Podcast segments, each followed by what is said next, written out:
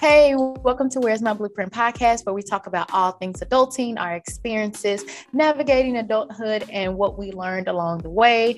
We invite you to join our weekly conversations while we create our own blueprints on this amazing journey and hope some of the lessons we learned can help you. Here are my co hosts, Nay and Sunny D. Hey, everybody, it's your girl Sunny D here to brighten up your day. I'm a new business owner transitioning from corporate America, and frankly, I can't trust anybody that don't like tacos.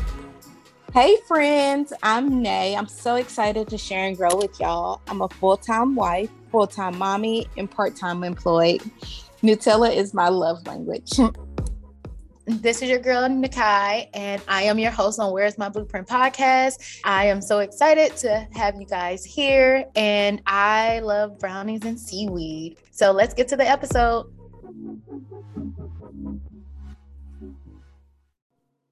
Hi, y'all. Welcome to episode three of Where's My Blueprint. We are over here cracking up before we even get started, right? But we are so freaking excited excited for you guys to hear our thoughts about our interview that we just did. If you haven't heard that, please and please tune in to episode two, where we had an amazing um, interview with Miss Monisha. But this episode is called F the Books, and I'm going to say it's called Fuck Those Books. So we're going to get right into it. But before we get into that, I do want to tell you who we are sponsored by. Do, do, do. Go, go, go, go, go, Sunny Go, Sunny Go. Hello, our fellow listeners. Welcome to the Where's My Blueprint podcast. Do you like that? guys, we are sponsored today by Divine Timing LLC. You guys can check out uh, their website at fearforme.com, where they will be launching really, really soon brand new uh, journals and planners for the new year. Get your lives organized to get your thoughts, your mindset, everything in order to manifest any and everything that you desire for the coming year they have dropped a uh, a coupon code for you guys to to save a good old 22% in the year t- 2022 okay that's going to be wmb where's my blueprint? 22 is your uh, coupon code. You can put that in at checkout save some coins and get your life. There you go. All right. So this is your girl Nakai. We are going to start this out because we had so many gems. Like it was so freaking amazing that interview. Um, with a quote. And this quote is actually from Miss Monisha. And it is um, you are destined for greatness and leave your stamp on the earth. So that quote is very powerful and just so excited to talk about that. So we are going to transition to our girl Nay, Nay, Nay, Nay, Nay, Nay, Nay, Nay. And she is going to define some stuff for us before we get into the meat of this episode. Hey guys, this is Nay. So today, since our title is F the Books, we want to talk about, you know, what exactly that means, what that means to us, just to give you a guideline on where we're going in this podcast episode. So by F the Books, we mean reading to enhance your toolbox versus just reading to be reading. You know, there's often times where somebody's like, oh, girl, you should read this book. You should read this book. And you read it and then you put it down just to say, hey, I read it. We're not talking about that. We're talking about reading so that you can use those tools in your everyday life. So the difference between action versus inaction. We want you to put all of these things that are in those books to use. So F the books if you're not going to put them to use. That's all we're saying. That's it. That's all. That's all. Um, we want you to listen to this insert, basically a little bit about what we were talking about from the interview that Monisha said. And here you go. What book is like your favorite book that you've read? Why was it your favorite? How did that influence you to continue to tackle one thing after the next after the next? I don't have a favorite book. Everything that I do, yeah, no, everything that I do, it, it, it just who I am. Like I don't know know any other way to explain it.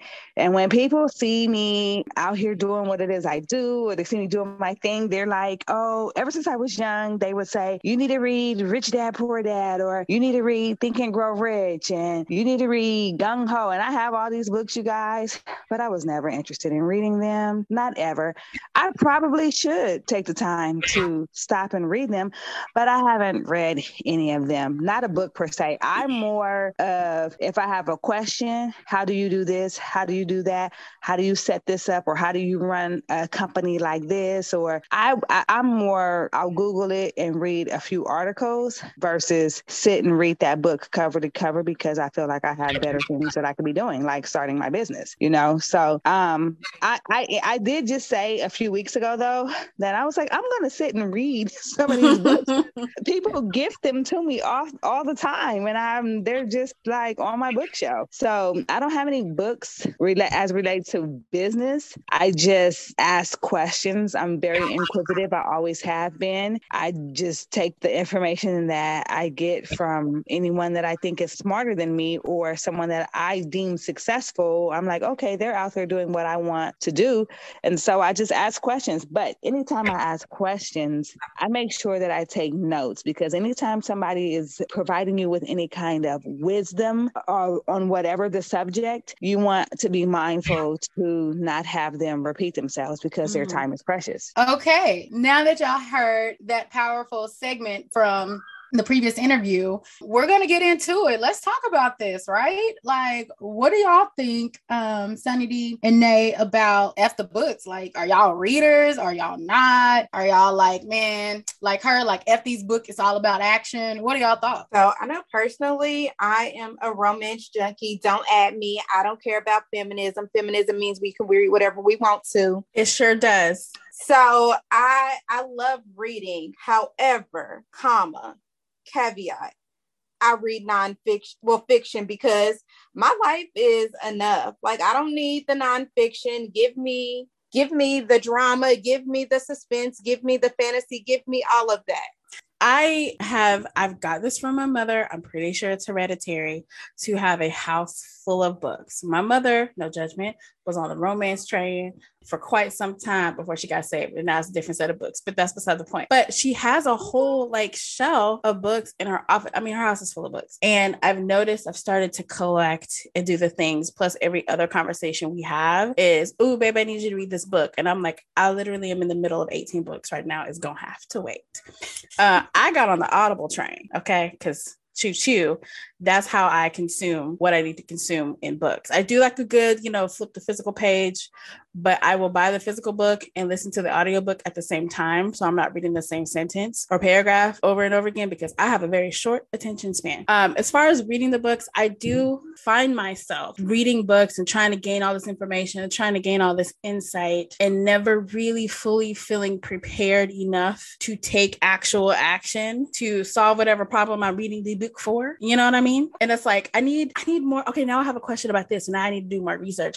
And next thing I know, it's been six months, and I've been trying to read this book for whoever knows how long. And I haven't done anything to solve the very problem or the reason why I picked up the book in the first place. So when she said that, that was really mind blowing to me personally because I'm like, dag, I know for a fact I could count probably close to 10 books that I'm currently in the midst of reading, as opposed to actually putting some of those guidelines or principles or something into actionable change, whether that's a mindset thing, whether that's about meditation, whether that's about getting these coins right, whether um, that's about fitness, health, weight loss, any of those things has always been kind of a interesting dance between me and and this information. For her to, to not be a books person and to have the wealth of knowledge that she does, to not have a book that she can go back to and like, this is what changed my life, that was like wow to me, Mm-hmm. right? That was wild to me too. I know for me, I think I'm a mix of both. I am a reader and I love reading, but I am about that action. I am more of like, okay, if I'm reading, I'm reading for, okay, what is the one thing I can take out of this book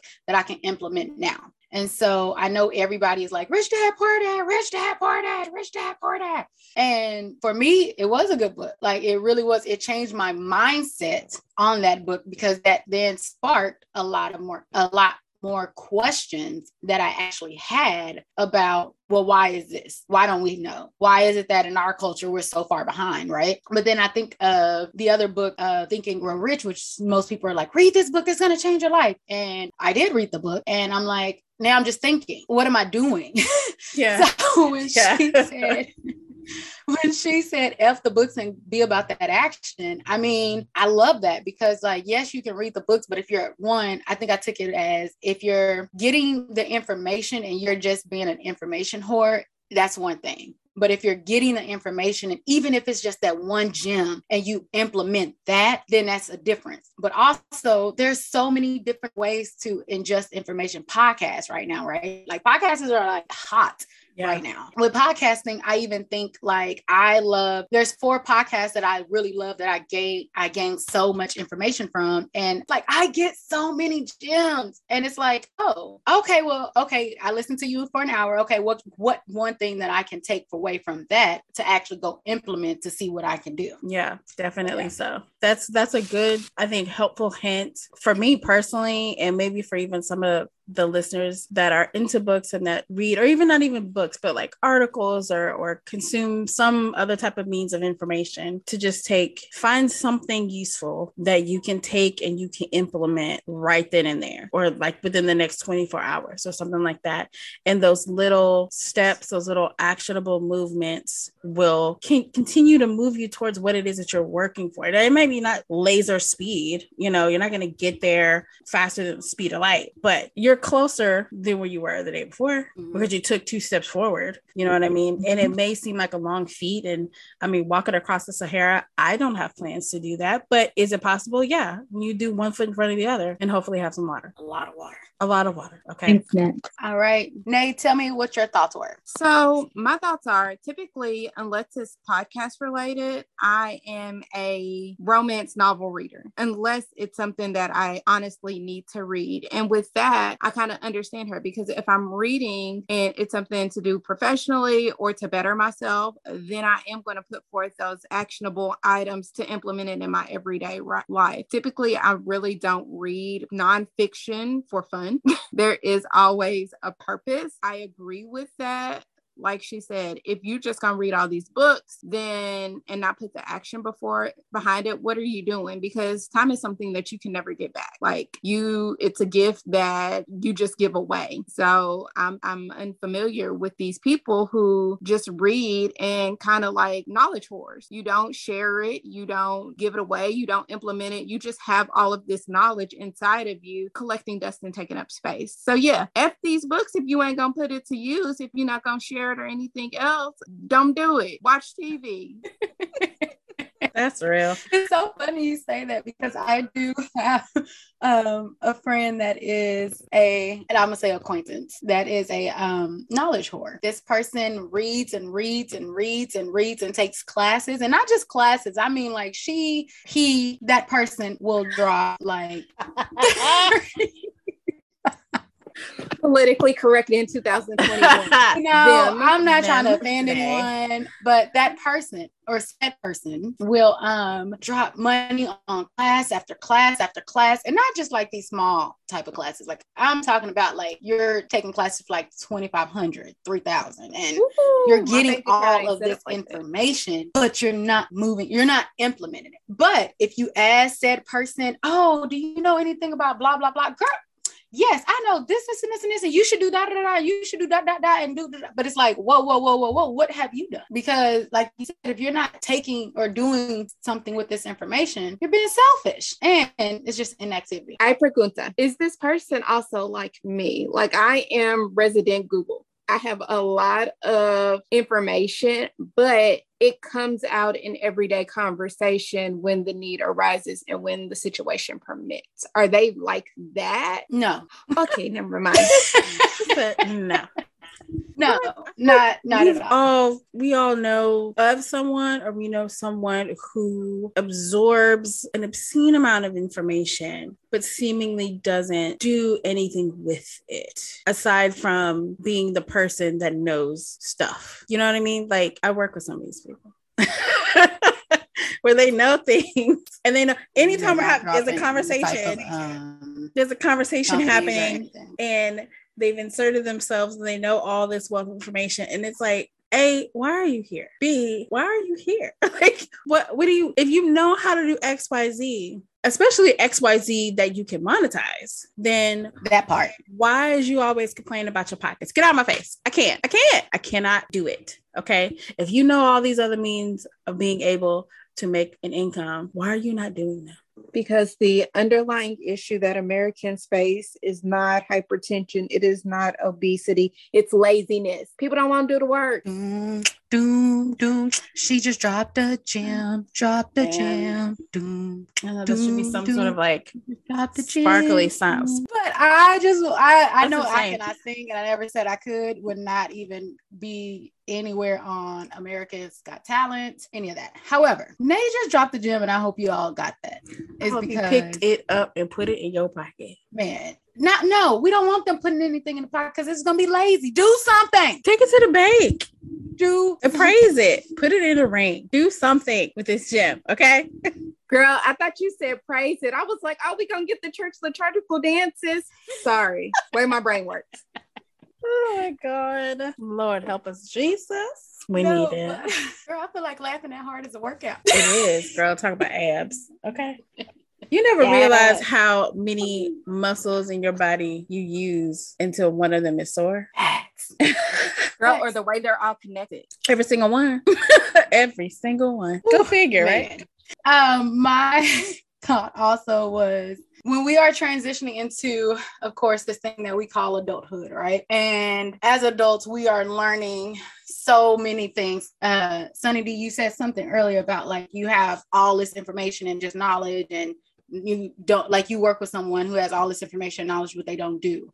And i think of like well when we grow up we grow up in a school system that and i can't say everybody but for most americans we grow up in a school system that teaches us to be employees. They teach us to sit for eight hours listening and listening listening trying to digest all of this information without telling or giving action steps. Quote unquote your action step is your homework but the homework to me was kind of like ugh I can do this. Either I can do it in class or I'm gonna get some, get the answers from somebody, not actual learning, right? Because learning is, in my opinion, is when you do, huh? No cheating on the podcast. um, but the learning is um when you actually do, like you have to experience something to really learn how to do it. And then once you learn it, you then go through trials and errors of how to make it better, how to be better. So I think this whole entire system that was set up is basically setting people up to be lazy. We, that's that's all that we've known is to sit and consume information. And at what point do we truly learn how to implement said information for longer than passing a test? They give us information and we have seven, eight classes where all of it is just absorption for this, that, and the third. And then you go to college, maybe. Some of some people do, some people don't, where you do the same thing and you take a bunch of classes and you absorb a bunch of knowledge just so you can pass exams and get this piece of paper with a seal on it that says you spent several thousand dollars to obtain it then then you have to go out and then like do it. But there's no from my experience no instructions on how to go do it. And seeing people who are where you are or who have been where you are and are where you want to be and so you can have an actual example of how to do xyz because i didn't really have that because y'all y'all are here teaching me, and I ain't trying to be here. I'm trying to be over there. How do I get over there? You know, it's funny that you say that. It's funny that you say that because I think of like, um, you know, how somebody I heard this quote a long time ago, business teachers or whatever. Most people who have an MBA, they teach, they don't do. Or like the people who are teaching you to get an MBA, they don't run businesses. They don't have the time. Because if you look at Jeff Bezos, Jeff, Jeff Bezos ain't teaching nobody how to be get an MBA. He will tell you, get your ass up, get out there, do the work, put the time in, don't be lazy, do the work every fucking day until you get to where you are. Yeah, you can go to school if you need to go to school, but my opinion is go to I'm not going to lie, I do have a degree. So I'm not like downing school or whatever, but learning what I know now, I may have pivoted a lot of things, right? Same. So if I was going to be a neurosurgeon, I need you to go to school. I need you to understand the body. All of our healthcare workers to please get that degree, certification, all the things. I think the quote is I think I know the quote you're talking about, but I think it applies to teaching in general, which is those that can't do teach. I think that's what the quote is. or something Thank like you that. for that correction, Which that was all over the place. Which makes a lot of sense too, because uh, with the exception of one, granted, I also have a degree, not downing higher education. However, comma, like Nakai said, if I knew then what I know now, eh, if I went back to school, I may have done, I may have had a different course of study. I'll say that.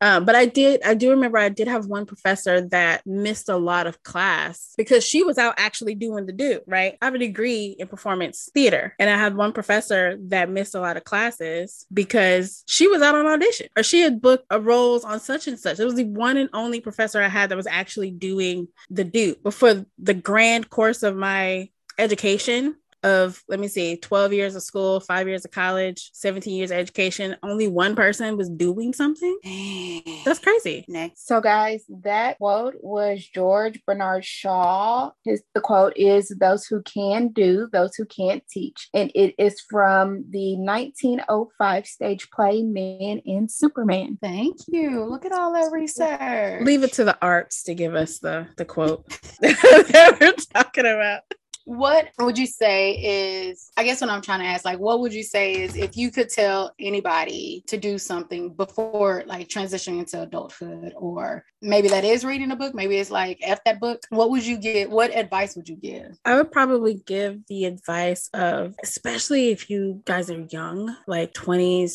late teens, still in high school, early college age ish. You guys are so young, right? That you have, God willing, the time on your hands to actually do something and fuck it up, learn from it and do something different versus Insert being- up, up, up. as opposed to being Mhm. older and learning those lessons very late in life and you have way more responsibility, there's way more risk, there's way more life to consider. When you're young, you have that opportunity, usually, generally speaking, to be able to do. So you find something that you like, you find something that you're interested in, and you want to learn more about it, and then you can go and implement it and see what happens and see what comes of it. If it doesn't work for you, great. Now you know that that's not a thing that's interested that you're interested in or that works for you. You can pivot and do something else. Or you're great. Now that you found something that works, now you can start putting in that work and paying those dues early, cashing those experience checks early. That's going to set you up by the time you're in your mid 30s. Because now you've had what, depending on age, a good decade of experience versus, you know, some of us are, are learning to pivot. cough, cough, nudge, nudge, wink, wink.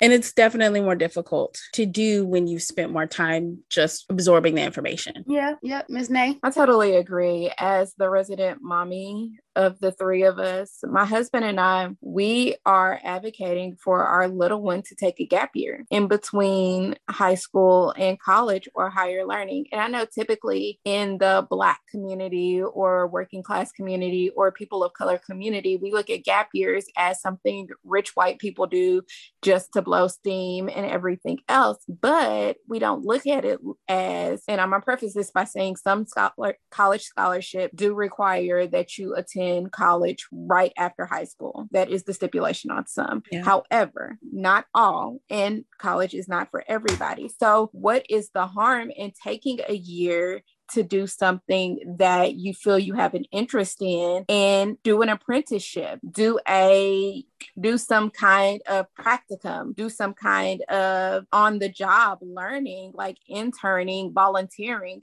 to see is this a situation where my interests really lie? Because let's be honest, most of us don't have a job in what our degree is in college because we've wasted those first five, ten, even years doing what we thought we were going to do. And turned out when we got that degree, we got that first job, we hate it. So you've wasted that time when a simple year or two could have let you know, "Mm, this isn't for me. So to bring it back, we're proponents of gap years. We're proponents of not everybody has to go to college. If you want to do uh, some kind of technical job, go for it. Like as long as you get some kind of additional schooling, learning, teaching to work on your skills in the job, do it. So I guess that's how I feel about things. Like I feel like practicums internship, gap years, time to really explore your wants and desires are beneficial. So you can put that work in, you can see where your interest lies, and you can see what's going to make you money. So yeah. I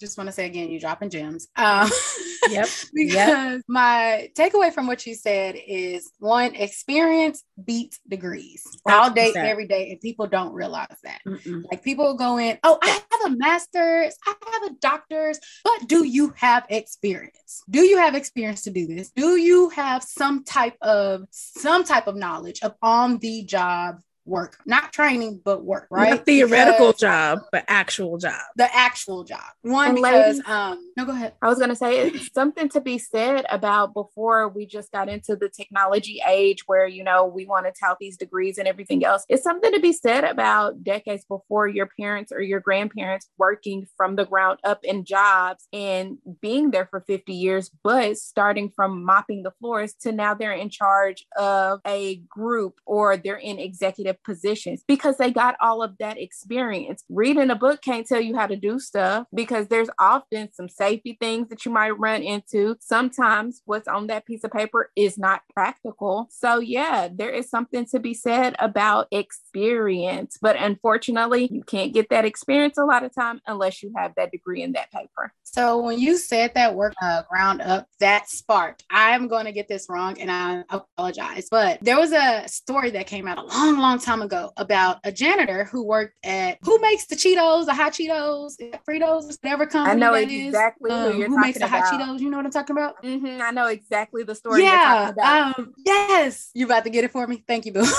um, yes, but ma'am. there was a janitor. Okay, there was a janitor who basically was a janitor in this huge company, but he worked and understood market research. He worked and understood what was missing in this company. So he took an initiative and actually was talking to the CEO and was like, hey, you know, you guys should probably do some like spicy stuff or like hot stuff because you're missing a whole entire target, right? A target audience. They did that. Do you know this man is a millionaire? On top of that, do you know without him, we would not have hot Cheetos? Do you understand what amazing hot Cheetos are? I mean, I know not, I know Janet Jackson don't even know what that is because you don't even go to, um, you know, um, gas store. How However, if you've ever had hot Cheetos or Takis or something like that, they are amazing. So without this man taking initiative to actually one, he was already in the company. He was not a huge um like CEO or CFO or anything like that, but he saw what he was doing. He added the word ah,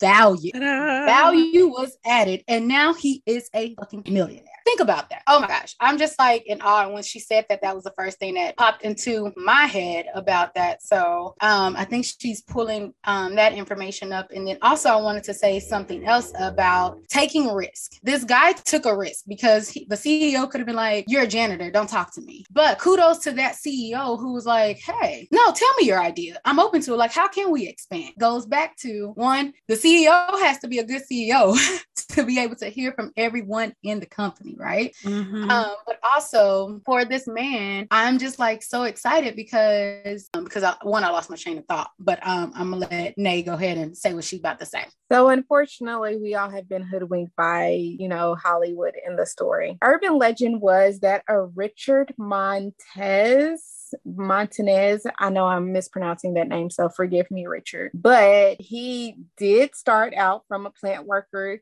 to being the director focused on marketing However, he did not create the Flaming Hot Cheeto. The Flaming Hots were actually created by a team of hotshot snack food professionals starting in the 1989 corporate offices of Frito Lay suburbs in Plano, Texas. And that is according to the Los Angeles Times. So while we do credit uh, Mr. Richard for inv- inventing the Flaming Hot, he did not do it. Is he a millionaire though? Oh, he got that money. He can loan you $5. Oh, great. Okay. As long as he he, as long as he got a check. Oh, oh he got checks. as long as he got cut a check, because I can tell you, you can go ahead and give somebody a good idea, and they'll take that hoe like it didn't come from you. Right, because he did move from the ground floor to a director in marketing, so he he got money. Yeah, he got money. Okay, he got some recognition. He didn't. He didn't create it. He actually began taking credit for it two decades after they were invented,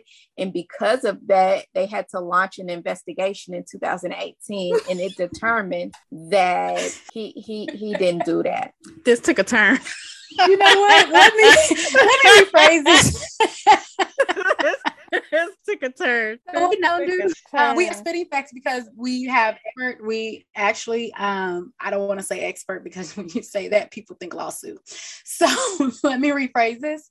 We are able to communicate these things and these are our thoughts. So um what we are gonna say is that if Frito Lay or Mr. Richard is listening to this, like Richard, little Richard, that we were trying to give a positive spin, but you know the truth is the truth. So we don't want no lawsuit. Thank you, boo. The fact we remains somebody said something and now we got hot Cheetos. Moral of the story.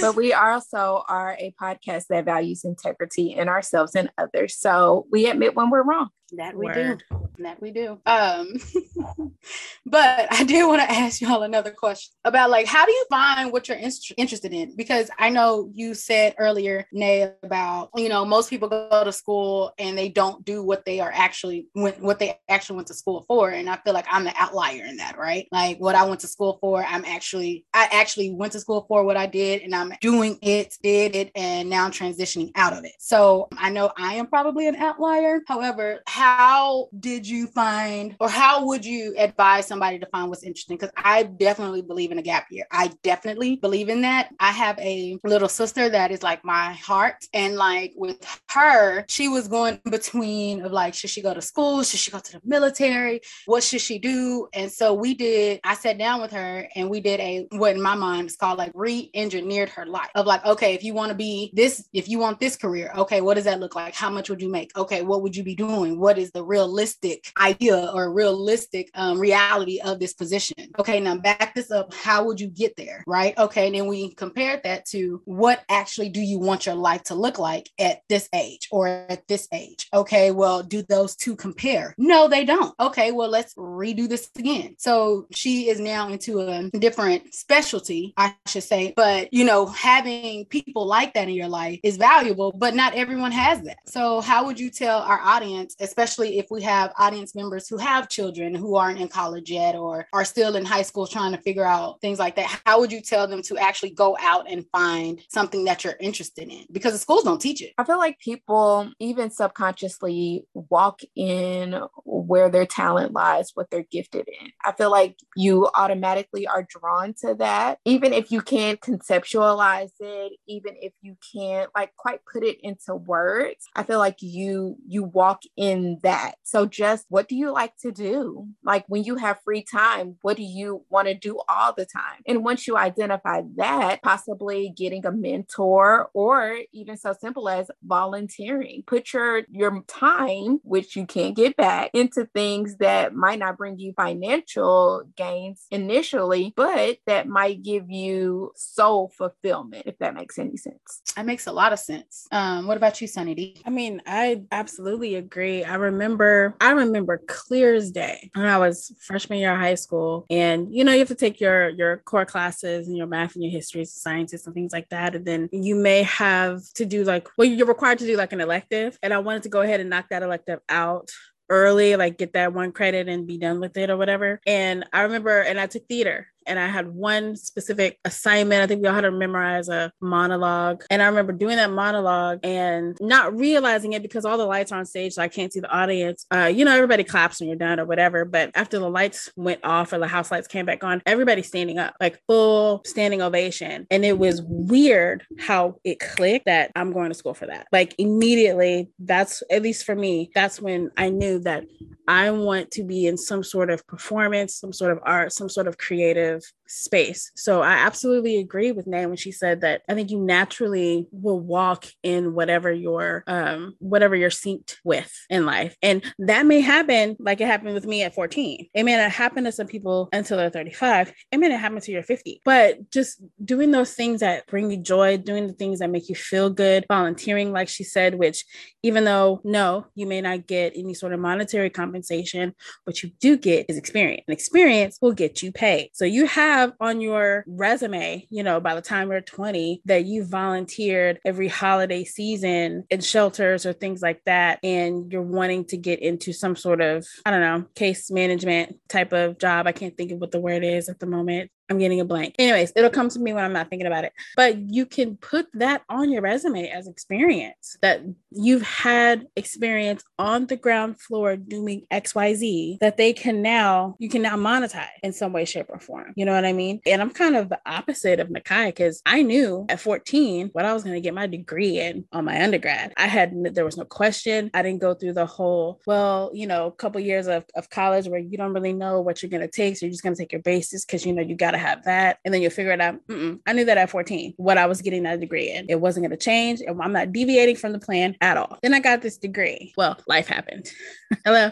Life happened uh, I got this degree, and now I'm like, now what? What do I do with this? and I have a creative degree, mind you. So, like, where can I go immediately in my town? Mind you, I'm not in your your big two. I'm not in LA. I'm not in New York. I'm in the South. That's not Atlanta. So where am I gonna go? easily right now to make some coins. So life happens and you kind of have to pivot and things like that. But I feel like innately there will always be a part of me that like gravitates towards that. If I ever get the opportunity to get back on the stage, it's going to feel like home to me. Nakai, what about you, honey bunny?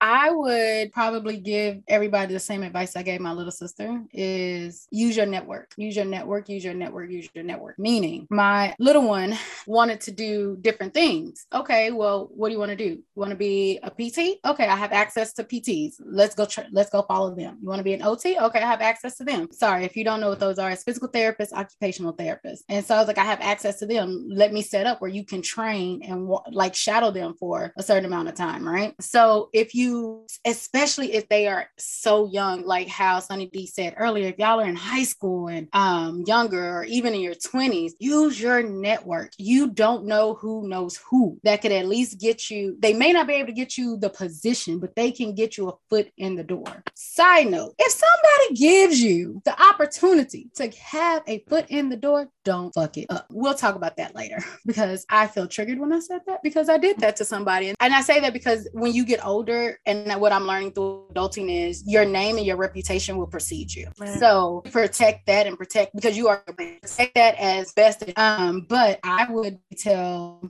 everyone to really use your network. Like if you know your son or daughter or anybody, your one of our audience members want to be a doctor, reach out to them and say, "Hey, can I do an informational interview with you? Hey, can I talk to you for a little bit?" And you don't even have to talk to the actual head doctor. Start asking like um, physical uh, physician assistants, nurses. Like really start to go. But it also goes back to what she said: is f the book, take action. Because if you're not taking action, meaning doing something, doing the work, and I'm going to pivot and say the Bible says all things. I forgot what the Bible says. wow. Wow. The Bible also says that, but I'm not mm, sure that mm. Thank you, boo.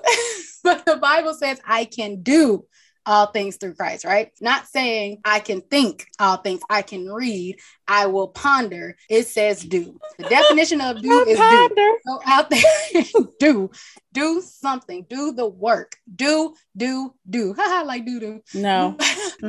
no do do. The Bible but also no, says faith out. without works is dead. Hello. Ooh.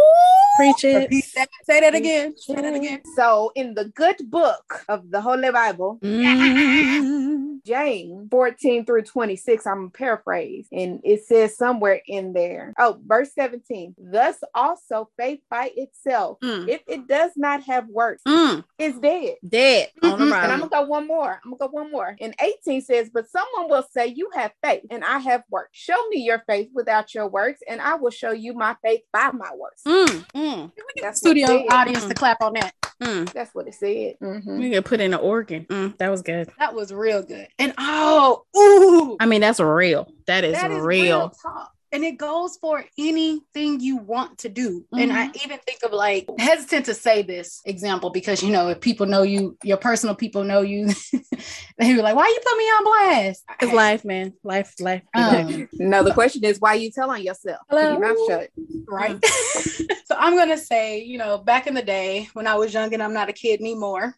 Mm-hmm. Um, no name university. Um, it starts with the N, so Sunny D knows. When I was at No Name. Aw, I think about you every time I pass by that too. Right. yeah. Um, yeah, when I was at No Name University, I remember this my I had one I had two friends. One that was a hairstylist and the other one, I don't really know what she did. But the one who was a hairstylist was always like she would always do my hair. We were roommates, right? And so mm-hmm. the beauty of that was she knew she found her gift. She knew what she was going to do and she did it. She was doing hair like crazy. Now, this girl is one of the largest hairstylists out there. Like, this girl slays hair like none other. Why? Because she did something. She took a risk, and her risk was she knew she college wasn't for her, but she knew cosmetology was. So she pivoted in the mm-hmm. middle. Everybody was like, Well, why are you going to do that? Why are you going to do that? She believed so much in herself and had the faith, put the work in. And now this girl is making I don't know how much, but I know she's doing extremely well because she is teaching and she's doing celebrity hair. This girl's freaking amazing. Then the other friend, I all I can say is it was more of like, oh, well, I don't have the access. Oh, well, I don't know how to do this. Well, what are you doing? And I'm like, boo, what is you doing? Like, get your life together. And you can say that when you're in college, but only thing I'm gonna say is you got to look at time. Time, you oh, somebody said this. Uh, time will either expose you or promote you. Ooh. And it promoted one of my friends, it exposed the other. Ooh. Facts. Mm, that's good. But but I think also underlying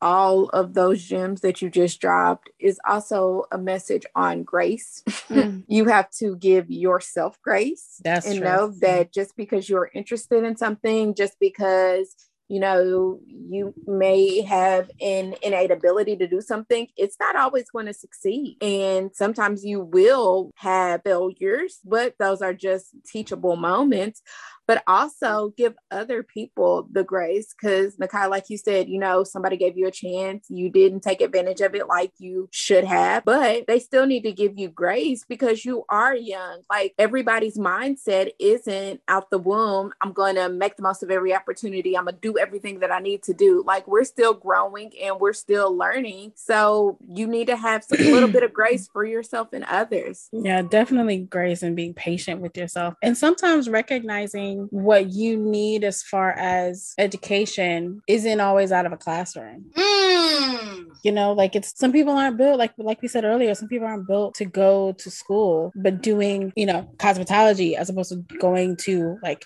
college that's what that's what was needed for that person. You know what i mean? And being able to go into work or an apprenticeship and learning from the ground up that's what some people need. And i also think it's it's something to say about being in a mental position to recognize when an opportunity is in front of you. You know what I mean? Because, yeah, it's great if you get to talk to people who are either doing what you want to do or can get you into a room that would benefit you or whatever. But if you yourself don't recognize what it is when it's in your face, you will always miss it. I tell that to people at work all the time. Like, I know our day to day gets, can be a little monotonous and it can very much be routine, but there are so many opportunities in what we do that the ones that even don't look like their opportunities, in some instances, pay off the most if you're willing to see them for what they are and not for what everybody tells you it is when it shows up. Girl, you better sprinkle them gems all on through here now. Sprinkle them like Salt Bae. Sprinkle, sprinkle, sprinkle.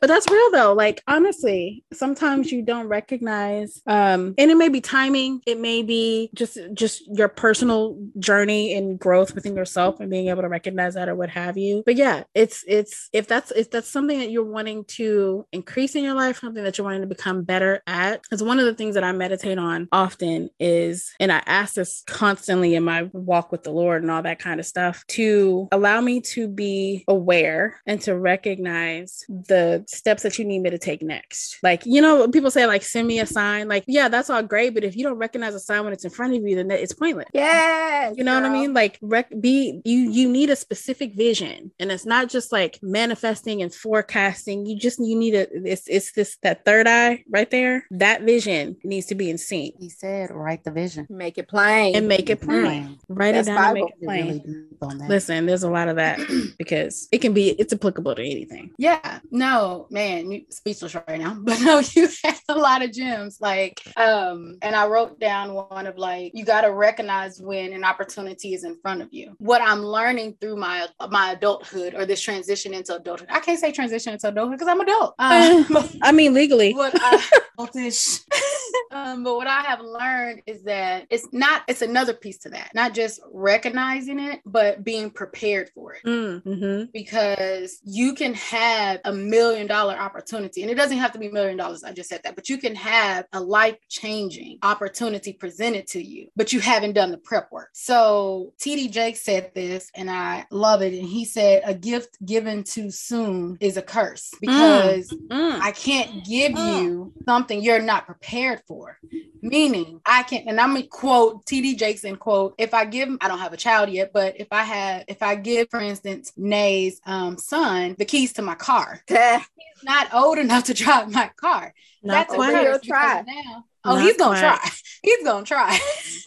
Mhm. But now I have put him in a situation that can endanger his life, right? But if I take it back and wait till he's 15, 16, where he's old enough to understand what I have just given him. Mm. And now he's able to handle that responsibility. Mm. So I think about the preparation before it too, because you can all you can have an opportunity, but if you're not, like I said, if you're not prepared for it, not just prepared like, oh, I know the work, but mentally, Mentally. because there's a mental shift that's going to happen when you get that opportunity. Yeah, there's definitely a mental shift when you step into your purpose. And I don't think you can Mhm. be in that space if you aren't prepared mentally for it. And I also feel like this is just a personal experience because I am a woman of faith and I have a strengthening relationship with God. So this is just my this is this is the lens in which I'm coming at this particular thing. But like I don't think that God would give me anything that I'm not ready for. And if I jump the gun, that's when I F it up. That's when things go to shit, so to speak. because I am not being patient and I'm not ready and I'm not in a mental space to be self-aware enough to recognize that this is not the right time. And those things, those times where things happen and it seems like it happens so quickly and it seems like things happen effortlessly because that's the right time. And things kind of are more in sync. I don't hesitate. I don't have to question. I don't have any sort of, so to speak, anxiety like a mofo, but that's just me. No, you said something, and I think of what um, my aunt said because with everything that's like going on in this season of my life right now, she gave me such a gem of like, because I asked her the same thing of like, well, how do I know this is from God? Like, how do I know? Who gonna tell me? I don't see no sign. Um, but she said, when it's from God, you're at peace. Yeah. When it's from Yes. God. Yeah.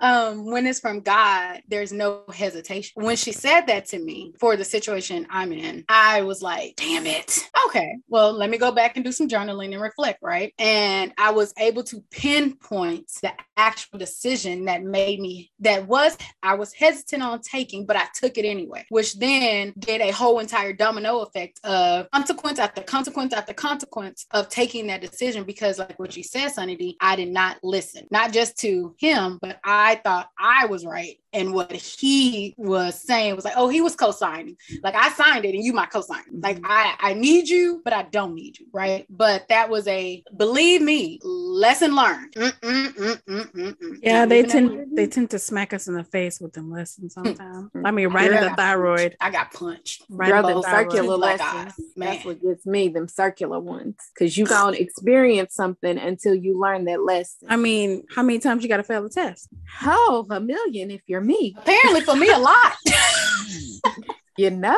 Hmm. Several times. I did Yeah. not pass that quiz. That was a pop quiz. I was not ready. Like, Mhm. Lord, wait a minute. Not ready for So adulting one. adulty and F them books, huh? girl.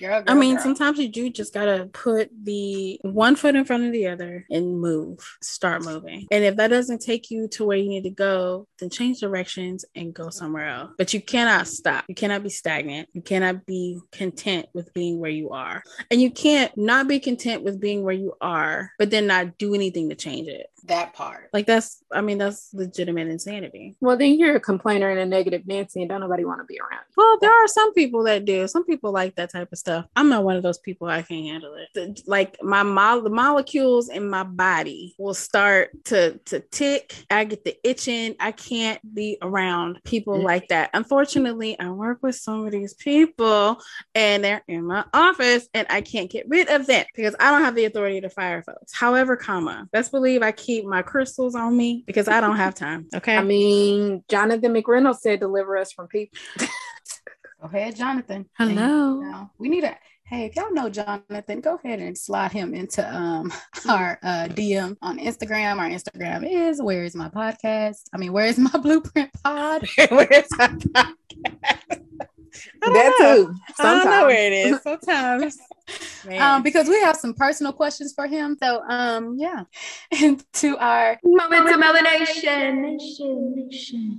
So, you guys, I don't know how many of you guys are on the Bird app, uh, which is what I like to call Twitter, but you can also find this on the Huffington Post website. I think it's just huffpost.com. They just posted on the 9th an article. It was like an essay, actually, written by a lady named Miriam Zintar. I hope I am pronouncing that last name correctly. Uh, and please- listeners, that December 9th, 2021. I hope I am not butchering that name. I don't think that I am, but you'd be surprised. Anyways, so she is a white, a black woman that is a white presenting woman. So for those of you that don't know this, essentially what that means is she has two black parents. Mom and dad are both black, but they both have white ancestry. And her both of her parents are African American presenting, right? They look, they have all the characteristics of um, being black people in America. But those white recessive genes from ancestors were passed on to her. So she is like blondish hair, is very light skinned, she's blue eyes. So, in my opinion, to non black people, she presents as white. And there's a picture of her as part of this article. There's also a picture of her on their uh, Twitter post about it. And I personally see these African American features. What you said, because I did too. I see them. uh,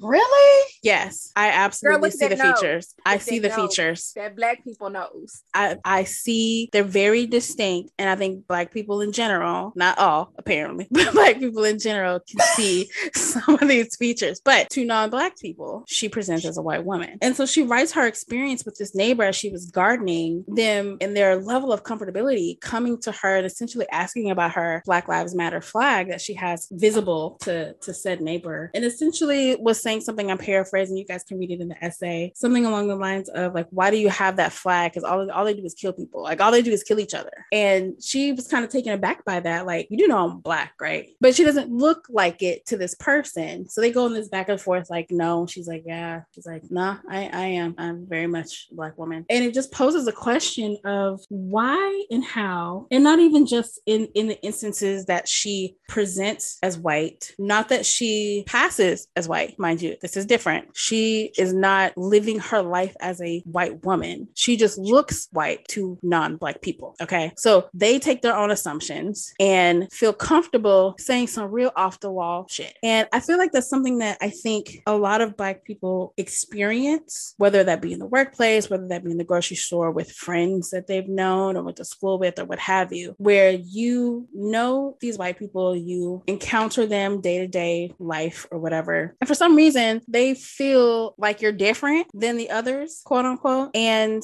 they feel comfortable enough with you to say some dumbass shit. Okay. We're just going to call that what it is to say some really off the wall stuff. I've absolutely had coworkers, I've absolutely had people I went to school with who don't think that I, I'm not like black, black, whatever that is. Can uh, that's not a thing. Okay. That's not a thing, people, non melanated people that happen to be listening because you're nosy. That's not a thing to be black, black. People are just black. It's fine. But I've absolutely had people tell me I'm not like them or whatever. I enunciate my words just because I just, I, that's how I learned how to speak. Although a lot of that has slacked nowadays because honestly, I don't have, I don't have any sort of shame in using AAVE or which is a language, by the way, that's conversation for another day. But it's I just find it really interesting. And the ladies can chime in. Please do if you've experienced this, which I'm pretty sure that you have. Had people feel comfortable enough with you because you don't fall into the stereotype that they have in their mind of black people and they say just some really off the wall shit. Does that happen to y'all? Most definitely. I feel like sometimes people confuse things that are, they confuse cultures. So there's a difference between things that are culturally black and while we are not a monolith, that there are some shared experiences with black people. But then there's also things that are culturally lower class, culturally lower socioeconomic level, culturally southern, culturally all these other things. But for some reason, we lump black people with the bottom of the bottom in everything. So if you do speak with the good king's English or the good queen's English, Mhm. or if you don't have experiences of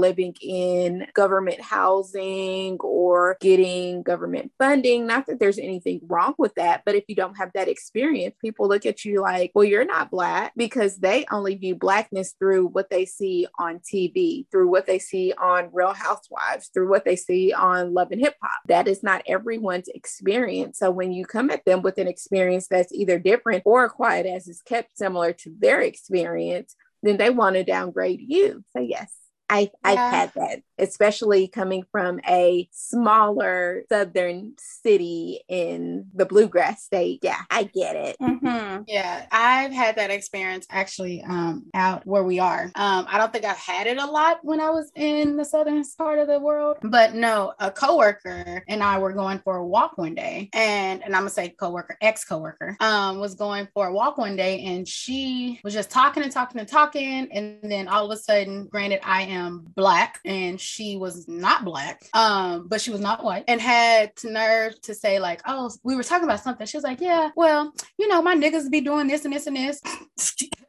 Excuse me? Mm. What, what did re- re- repeat that? Rewind that back. And then again, said it again. Like it was just, I have the right to say this too. Let me tell you what I did. Because I was on a job and I just started this job, you know, as a black woman, you may or may know we have to do what we call a lot of code switching, right? A lot. So I politely switching. educated her on that word, continued to ask her, how does she have the audacity to say that word? But why do you feel comfortable saying that word with me? And she said, oh, because we're black. Bitch, you're not black. No, you're Oh. not. Um, what I would say, and I said, well, how do you define that you're black? Oh, because, you know, we all come from the hood. Where, where did you assume that I came from a hood? Because the color of my skin is equal to what your perception is of black people? I said, okay, well, first of all, that is incorrect. And then um, I continued to talk with her to understand her mindset because I do feel like sometimes people, it's not that people are intentionally doing stuff, it could be that they just don't know. Because unfortunately, some people are just ignorant, right? But if you do it multiple times, now you're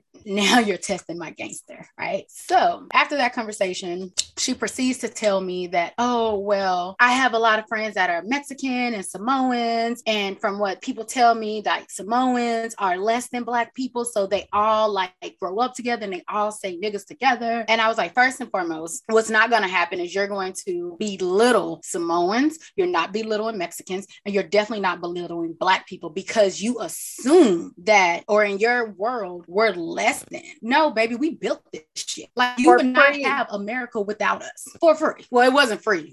we had we lost a lot of lives, right? Um, blood. but Yes. when she said that, I was like, oh, so then I had to continue to work with her, right? So I went to the supervisor and said, I'm not working with her. You need to figure it out. We won't be in a team and I'm not working with her. I will not be in a meeting with her and I we we need to figure this out. Supervisor's like, well, what, what's going on? What's happening? Of course, I had a white supervisor. So it's either hit or miss when something like this happened. Luckily, I was blessed and I'm gonna say God was in this situation. Um, because when I spoke with my immediate lead, my immediate lead is is of Latino descent, and she took action. She was the one who got the supervisor, the whole, it was like a whole entire upline automatically involved, like within three hours, right? Do I know this Long person? story- you do. you know. I didn't know if it was before Um, my time. And so, nah, it was during your time. whole entire up like a whole entire thing. But what they did to continue to make sure that I quote unquote felt comfortable was we never they took her off my team, so we never worked together, and they basically separated us. And um, like even now, it's so interesting that I know she's friends with another friend. We have a mutual friend that's black, and I'm definitely want to be like, bitch, do you know this is what she think of you? But my whole entire thing is they may have a different interaction and relationship where that never came up. So is it my position to say like, girl, I don't think you should hang out with her because this, this, and this, and it's like, no, because you, she may not have never offended you that way, right? Mm-hmm. So that's one incident. The other one was, um, oh, this one's gonna be a little emotional, so I'm gonna make this really, really quick.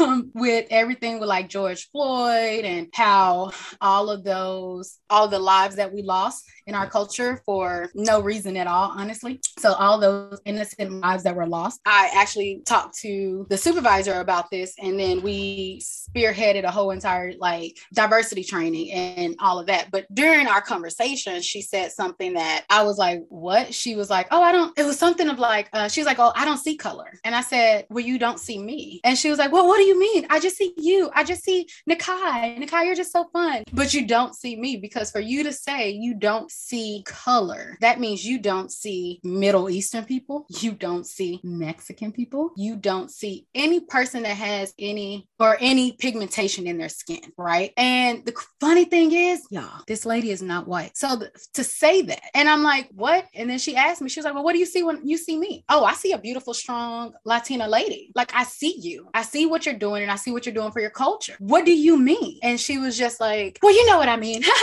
no, I don't know what you mean. Don't. No, we're not gonna play this off like it's um, oh, it's okay. Let's not be mad. I don't want to offend the mad black woman. And I'm like, I'm not mad, I'm correcting you. Hold up. It's a Hold- big difference. Hot, hot. She said what? Y'all, if y'all could see Sunny D's face right now. Listen, I'm ready to fight. What did she say? she said, no, no, no. She did not say not offend the mad black woman. She did not say that. Okay, that would have been a different conversation, and I'm sure I would have I was gonna say you sound That. really effing calm right now, No, no, no. and I you am know me. retroactively No, no, no, no, no. pissed. I am pissed. I mean, but sometimes we need to be offended. Like we need to, you know, get some offense thrown around there because sometimes that's what it takes for people to get real. Like we Mhm. deal with these false senses of civility and everything, but you offend people, you know where you stand and where they stand. That part. Let's offend more people. That whole time was just really rough. I know there were many very interesting conversations at my job during last summer of 2020 when everything is going on. Yeah, and I was definitely side eyeing a lot of these people. And like, granted, the, the majority of the people that I worked with at that time were all melanated in some form or fashion. They weren't black, but they weren't white. So that was definitely a interesting time because people don't know the difference between You race, know the beauty of that nationality, it's coming soon. and ethnicity. Get Mhm. a dictionary. Okay, I'm done. because you know technically race is a social construct but if we are Mhm. dealing in this social construct it is a binary meaning there's only two there's 2 Mhm. uno dos two you talking like that's why Nakai oh girl almost had me on her level when she said that we both in words because I Mhm. was like if she identifies as black then it's still disrespectful but That reminds me, I clearly am not a Negro because I'm from the burbs. if the, if that's the, if that's the defining like catalyst for being black is being from the hood, I am not. So now I don't know what to do with myself. Well, that makes it that makes all three of us, right? Like yeah I mean, wh- where where did you get that information from? Where? How sway?